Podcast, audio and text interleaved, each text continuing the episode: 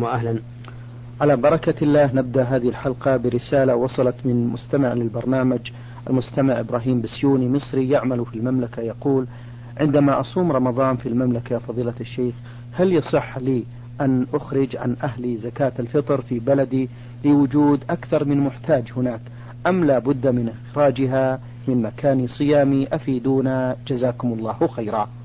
الحمد لله رب العالمين وأصلي وأسلم على نبينا محمد خاتم النبيين وإمام المتقين وعلى آله وأصحابه أجمعين.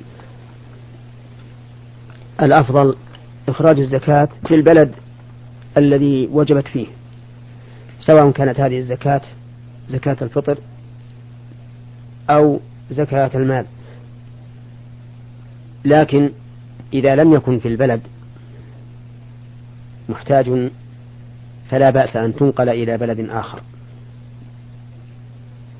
واختلف العلماء رحمهم الله فيما لو نقلها لمصلحة راجحة إلى بلد آخر فمنهم من قال إن ذلك جائز ومنهم من قال لا يجوز إلا إذا عدم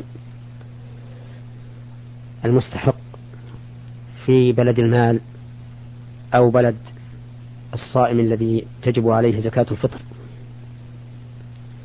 وحيث إن الأمر واسع فإن الذي ينبغي للإنسان أن يحتاط لدينه وأن يؤدي الزكاة في المكان الذي هو فيه إن كان زكاة فطر وفي المكان الذي فيه المال إن كان زكاة مال. هذا هو الأولى والأحسن. نعم. المستمع أيضا يقول عندما كانت والدتي على قيد الحياة وهبت لي ولأخي الأكبر مني آه، قطعة أرض مساحتها ما يقارب من عشرين قراط لكنها اشترطت أن ندفع لأخوات لأخواتنا وهن أربع من النساء مبلغ 600 جنيه مصري وعندما توفيت دفعنا لكل واحد لكل واحدة 100 150 جنيه كما اشترطت والدتنا. فهل هذا الإجراء صحيح أم أنه مخالف للشريعة؟ علما بأن الأختين الكبيرتين كانتا موافقتان على هذا الإجراء. نرجو الإفادة. أقول إنه لا يجوز للإنسان أن يهب أحدا من أولاده أكثر من ما وهب الآخر أو أن يخصه بعطية دون الآخرين. وأمكم قد خصتكم بعطية دون أخواتكم فيجب عليكم التحلل من أخواتكم وأن تعطوه وأن تعطونهم أو تعطونهن وأن تعطونهن ما تطيب به نفوسهن. لأن النبي صلى الله عليه وسلم قال لبشير بن سعد حين نحل ابنه النعمان بن بشير نحلة لم يعطي إخوانه مثلها قال عليه الصلاة والسلام أشهد على هذا غيري فإني لا أشهد على جور. فسماه النبي صلى الله عليه وسلم جورا والجور ظلم لا يجوز للإنسان أن يستمر عليه. فمن بركم بأمكم أن تتفقوا مع أخواتكم وتتحللوا منهن. ولا يكفي أن تبذلوا لكل واحدة منهن مئة, وخمسة مئة وخمسين جنيها. بل لا بد أن ترضوهن أن ترضونهن بما تطيب به نفوسهن إذا كنتم تريدون إبراء ذمة والدتكم. وإنني بهذه المناسبة أقول إنه لا يجوز للإنسان أن يعطي أحدا من أولاده أكثر من الآخرين ولا أن يخصه بعطية دون الآخرين. هذا في التبرع المحض. أما في الأمر الذي يكون من باب سد الحاجة والنفقة فإن العدل أن يعطي كل إنسان ما يحتاجه. فمثلا البنت تحتاج إلى حلي والولد يحتاج إلى غترة طاقية. ومعلوم أن الحلي أكثر قيمة من الغترة والطاقية. فإذا أعطى البنات حليا ولم يعطي الأولاد ما الذكور ما يقابل ذلك فإنه لا حرج عليه لأن هذا من باب النفقة وسد الحاجة. وكذلك لو احتاج أحد الأولاد الذكور إلى زواج فأعطاه. من ماله وزوجه فإنه لا يلزمه أن يعطي الآخرين مقابل ما أعطى هذا المتزوج. وإنما يلزمه إذا بلغ الآخرون سن الزواج أن يزوجهم كما زوج أخاهم الكبير. وقد ذهب بعض الناس إلى عمل محرم ويظنه جائزا وهو أنه يوصي لأولاده الذكور الصغار إذا زوج الأولاد الكبار يوصي للصغار بشيء يتزوجون به بعد موته وهذا حرام عليه والوصية غير صحيحة إلا إذا أجازها بقية الورثة لقول النبي صلى الله عليه وسلم لا وصية لوارث. فإذا قال أنا قد زوجت الأبناء الكبار قلنا نعم أنت زوجتهم في وقت تزويجهم وأما الصغار فإنه لم يحن وقت تزويجهم فإعطاؤك إياهم أو وصيتك لهم بمثل ما زوجت به الكبار يعتبر تبرعا لا يحل. فهذه النقطة أود من إخواني المستمعين أن ينتبهوا لها. فإنهم إذا أوصوا للصغار بشيء صاروا آثمين. وإن لم يوصوا وإن لم يوصوا به بشيء لهم كانوا سالمين من الإثم. نعم. بارك الله فيكم. المستمعة سين واو ميم من السودان بعثت برسالة تقول فيها خطبني من أبي وخالي شاب ذو خلق ودين ومحافظ على شريعة الله. يقول تقول ولكن قبل أن تتم المشورة بين الأهل سافر هذا الشاب ولم يحضر ولقد مضت ثلاث سنوات بقيت خلالها مخطوبة له. وبعد ذلك تقدم شاب آخر ذو خلق ودين وأخبرني أنا شخصيا ولم يخبر أبي ولا أهلي حيث قال لي أريد أن أعرف رأيك أولا ثم أتقدم إلى أبيك وأنا الآن حائرة. هل أنتظر الذي خطبني من أبي أم أوافق على من تقدم لي أنا؟ أرجو أن توجهوني إلى الحل الصحيح. وفق الشريعة الإسلامية السمحاء. وفقكم الله. الحل الصحيح لهذه المسألة أن تقبلي خطبة هذا الخاطب الجديد لأن بقاءك في انتظار رجل قد ذهب منذ ثلاث سنوات لا وجه له.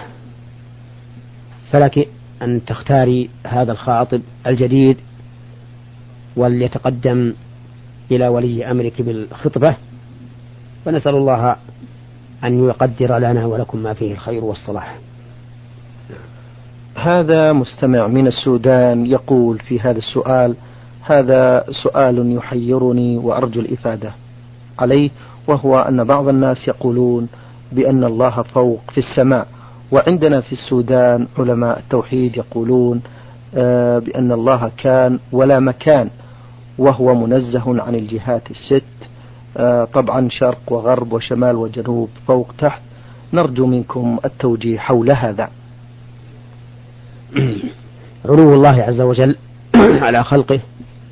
علو الله تعالى على خلقه ثابت بالكتاب والسنة والإجماع والعقل والفطرة. فأدلته متنوعة. كل الأدلة الممكنة في إثبات الشيء كلها موجودة تدل على أن الله تعالى فوق عباده.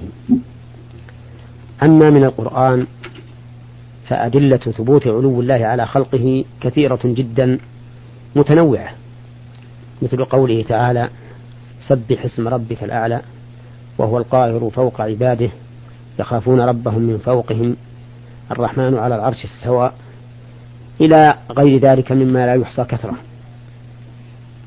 وكذلك الآيات الدالة على أن الأشياء تصعد إليه كما في قوله إليه يصعد الكلم الطيب والعمل الصالح يرفعه تعرج الملائكة والروح إليه. وكذلك الآيات الدالة على أن الشيء ينزل من عنده كما قال تعالى يدبر الأمر من السماء إلى الأرض ثم يعرج إليه. والآيات في هذا كثيرة جدا. وأما السنة فقد دلت بجميع أنواعها على علو الله. دلت بالقول والفعل والإقرار. فالنبي عليه الصلاة والسلام يقول في سجوده سبحان ربي الأعلى.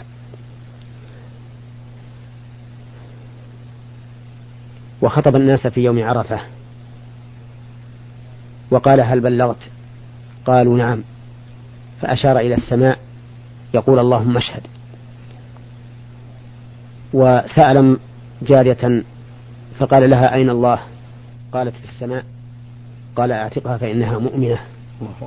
فاجتمع من السنة القول والفعل والإقرار على علو الله عز وجل وأنه فوق كل شيء. وأما الإجماع فقد أجمع الصحابة وأئمة الهدى من بعدهم على أن الله سبحانه وتعالى فوق كل شيء. ولم يرد عنهم حرف واحد في نفي علو الله عز وجل. بل كانوا مجمعين على أن الله تعالى فوق كل شيء.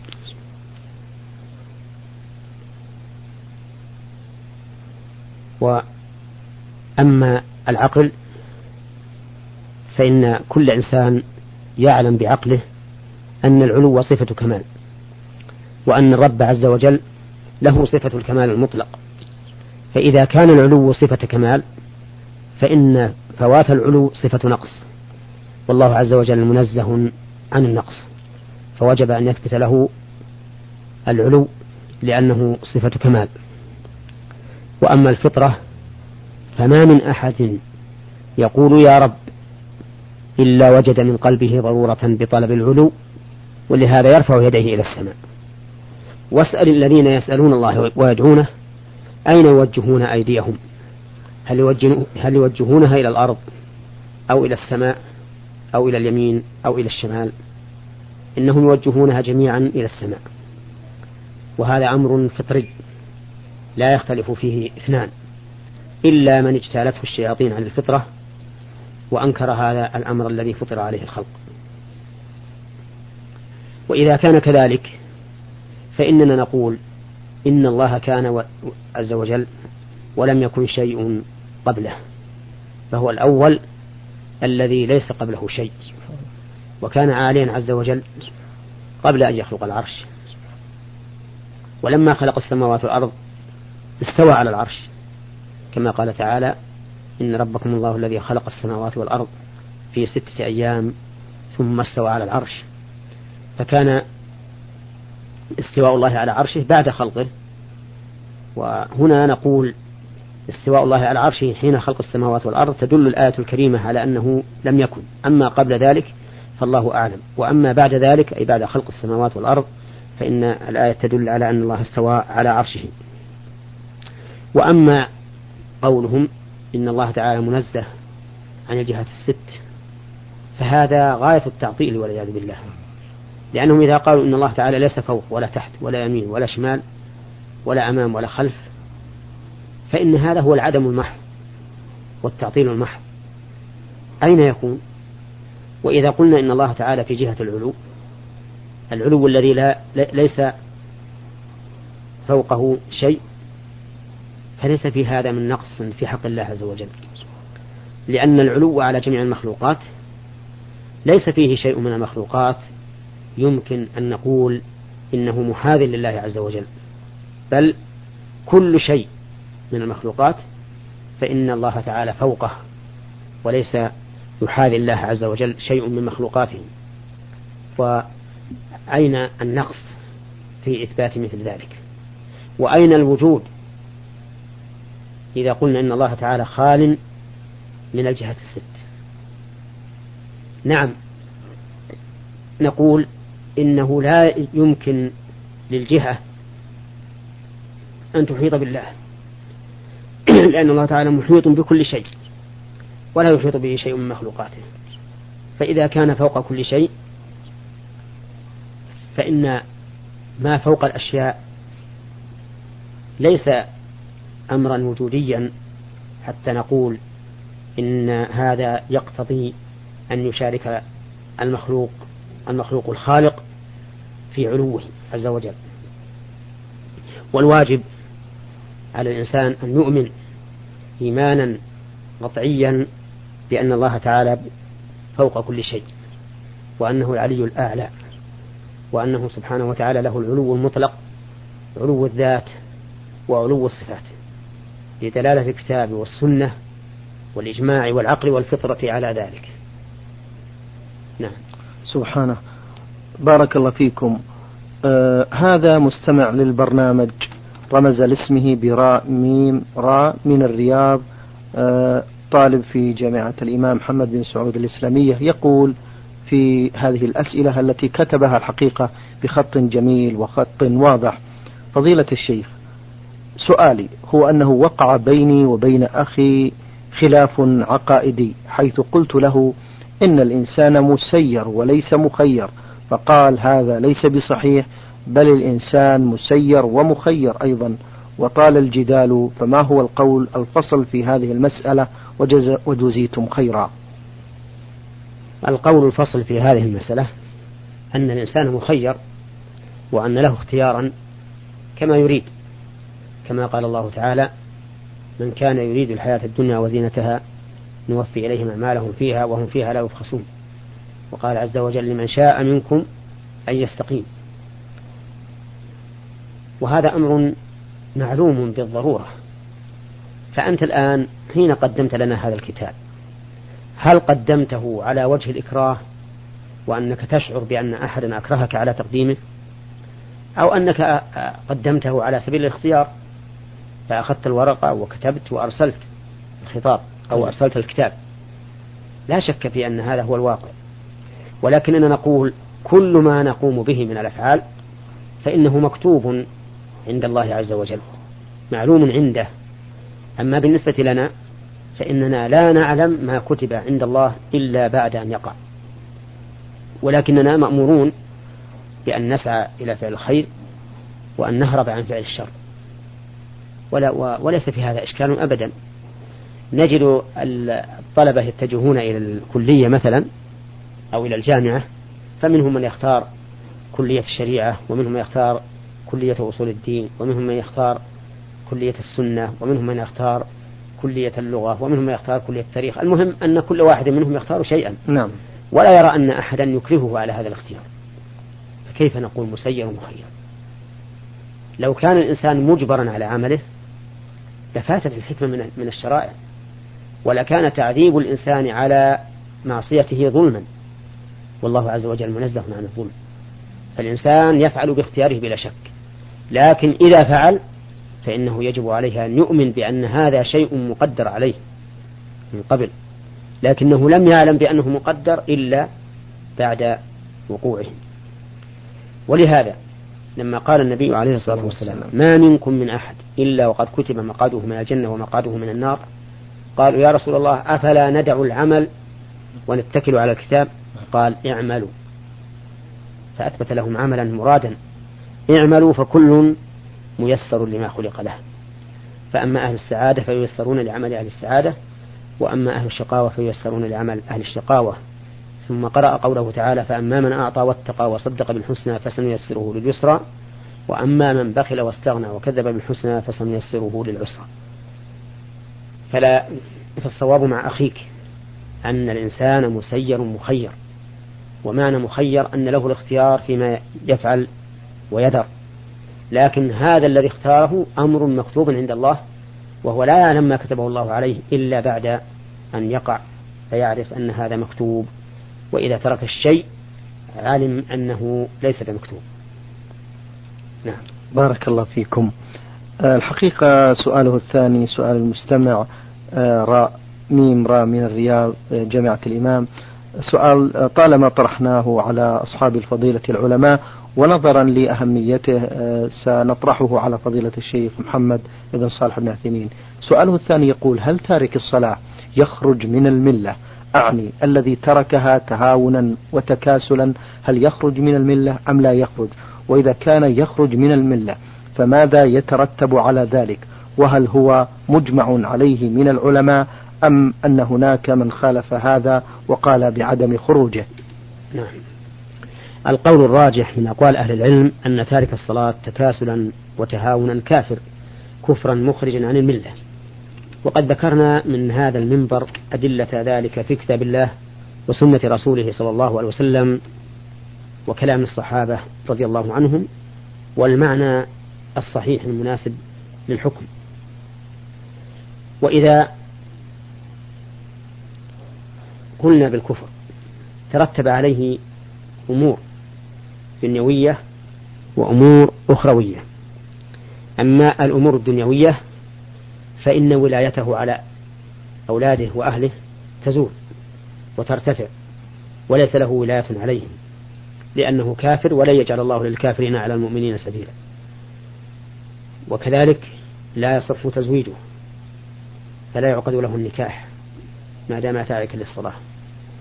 وإذا تركها بعد تمام العقد فإن النكاح ينفسخ إلا أن يتوب إلى الله ويرجع إلى الإسلام وإذا مات له أحد من أقاربه فإنه لا يرث منه.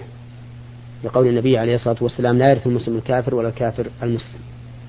يعني لو أن رجلا لا يصلي فمات ابنه وله عم فإن ميراث الابن لعمه وليس لأبيه لأن أباه كافر حيث كان لا يصلي وعمه مسلم فيكون الميراث له. وأما في الآخرة من أحكام الآخرة فإنه لا يجوز أن يغسل ولا يكفن ولا يصلى عليه ولا يدفن مع المسلمين وإنما يخرج به إلى البر ويحفر له حفرة يدفن فيها. بدون مراسم الجنازة المعتادة للمسلمين.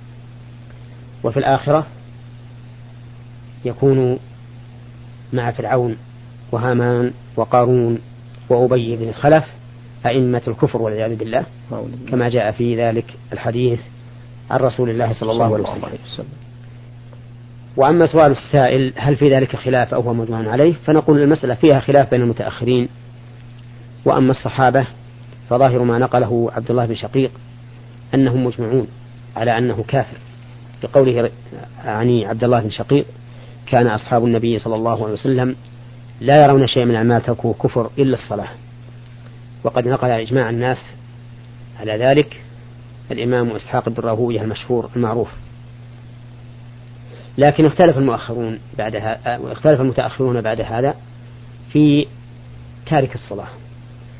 ولم يأتي أحد ممن خالف بدليل. وقد تأملت أدلتهم فوجدتها على أربعة أنحاء. منها ما لا يدل على عدم الكفر أصلا ومنها ما يكون مقيدا بصفة يمتنع معها أن يدع الصلاة ومنها ما يكون مقيدا بحال يعذر فيها من ترك الصلاة ومنها ما يكون عاما مخصوصا بالأدلة الدالة على كفر تارك الصلاة ولم يجئ في كتاب الله ولا في سنة رسوله صلى الله عليه وسلم بأن تارك الصلاة مؤمن ولا أن تارك الصلاة في الجنة ولا نحو ذلك من الأشياء التي تقتضي أن نحمل الكفر الوارد في الوارد في تارك الصلاة على أن المراد به كفر النعمة. نعم. بارك الله فيكم على هذا التوضيح. آه المستمع أيضا من جامعة الإمام محمد بن سعود الإسلامية يقول في سؤاله الثالث أعرف أنه يشرع للمؤذن عند الحيعالتين الالتفات يمينا ويسارا ولكن عندما انتشرت مكبرات الصوت ولله الحمد هل يشرع ذلك؟ وذلك بأنه عندما يلتفت المؤذن يضعف الصوت في الميكروفون لأنه ابتعد عنه. هذه المسألة عندي فيها توقف. لأن أصل لأن أصل مشروعية الالتفات من أجل أن يشترك الذين عن يمين المؤذن والذين عن يساره في سماع الأذان. وإذا كان الإنسان يؤذن بمكبر الصوت فإن مخرج الأذان من السماعات العليا واحد نعم. سواء التفت أم لم يلتفت بل إنه إذا التفت قد ينخفض الصوت كما قال السائل. طيب. فالمسألة عندي محل توقف. وأصل ذلك هل هذا الالتفات للتعبد أو من أجل إيصال الصوت إلى اليمين والشمال. فإن كان للتعبد كان الالتفات باقيا. وإن كان من أجل إيصال الصوت إلى اليمين والشمال فإنه لا يحتاج إلى الالتفات في هذا الحال. نعم. طيب. آه، في سؤاله الرابع يقول لقد آه، سمعت بيتا لأحد السلف الصالح ولكنه التبس علي الشطر الأخير وشككت فيه من الناحية العقائدية فأرجو من فضيلة الشيخ أن يبين لي معنى هذا البيت وهل هو صحيح من ناحية الاعتقاد أم لا؟ والبيت هو إذا ما خلوت الدهر يوما فلا تقل خلوت خلوت ولكن قل علي رقيب حتى أن قال ولا تحسبن الله يغفل طرفة ولا ولا أن ما يخفى عليه يغيب. هذان البيتان صحيحان. فإن الإنسان إذا خلا يوما من الدهر فلا يقول إني خلوت لأن عليه رقيبا من الله عز وجل. كما قال الله عز وجل ما يلفظ من قول إلا لديه رقيب عتيد. فالإنسان مهما اختفى عن الناس فإنه لن يخفى على الله. كما قال تعالى إن الله لا يخفى عليه شيء في الأرض ولا في السماء. ولا تظن أنك إذا اختفيت فإن الله سبحانه وتعالى يغفل عنك أو لا يعلم بك فإن الله تعالى يقول وما الله بغافل عما تعملون. ولا تحسبن الله غافلا عما يعمل الظالمون. فهو سبحانه وتعالى محيط بكل شيء علما يعلم ما كان وما يكون لو كان كيف كان يكون ويعلم ما ظهر وما بطن. نعم. بارك الله فيكم. الحقيقة له سؤال أخير مهم جدا. سأتركه وسوف إن شاء الله نستعرضه في حلقة قادمة بحول الله وقوته. شكر الله لكم فضيلة الشيخ وعظم الله مثوبتكم على ما بينتم لنا وللإخوة المستمعين الكرام. إخوتنا الأكارم أجاب على أسئلتكم فضيلة الشيخ محمد بن صالح بن عثيمين الأستاذ بكلية الشريعة بالقصيم وخطيب وإمام الجامع الكبير بمدينة عنيزة. شكر الله لفضيلته وشكرا لكم أنتم وسلام الله عليكم ورحمته وبركاته. نور على الدرب. برنامج يومي يجيب فيه أصحاب الفضيلة العلماء على أسئلة المستمعين. البرنامج من تقديم وتنفيذ عبد الكريم صالح المقرن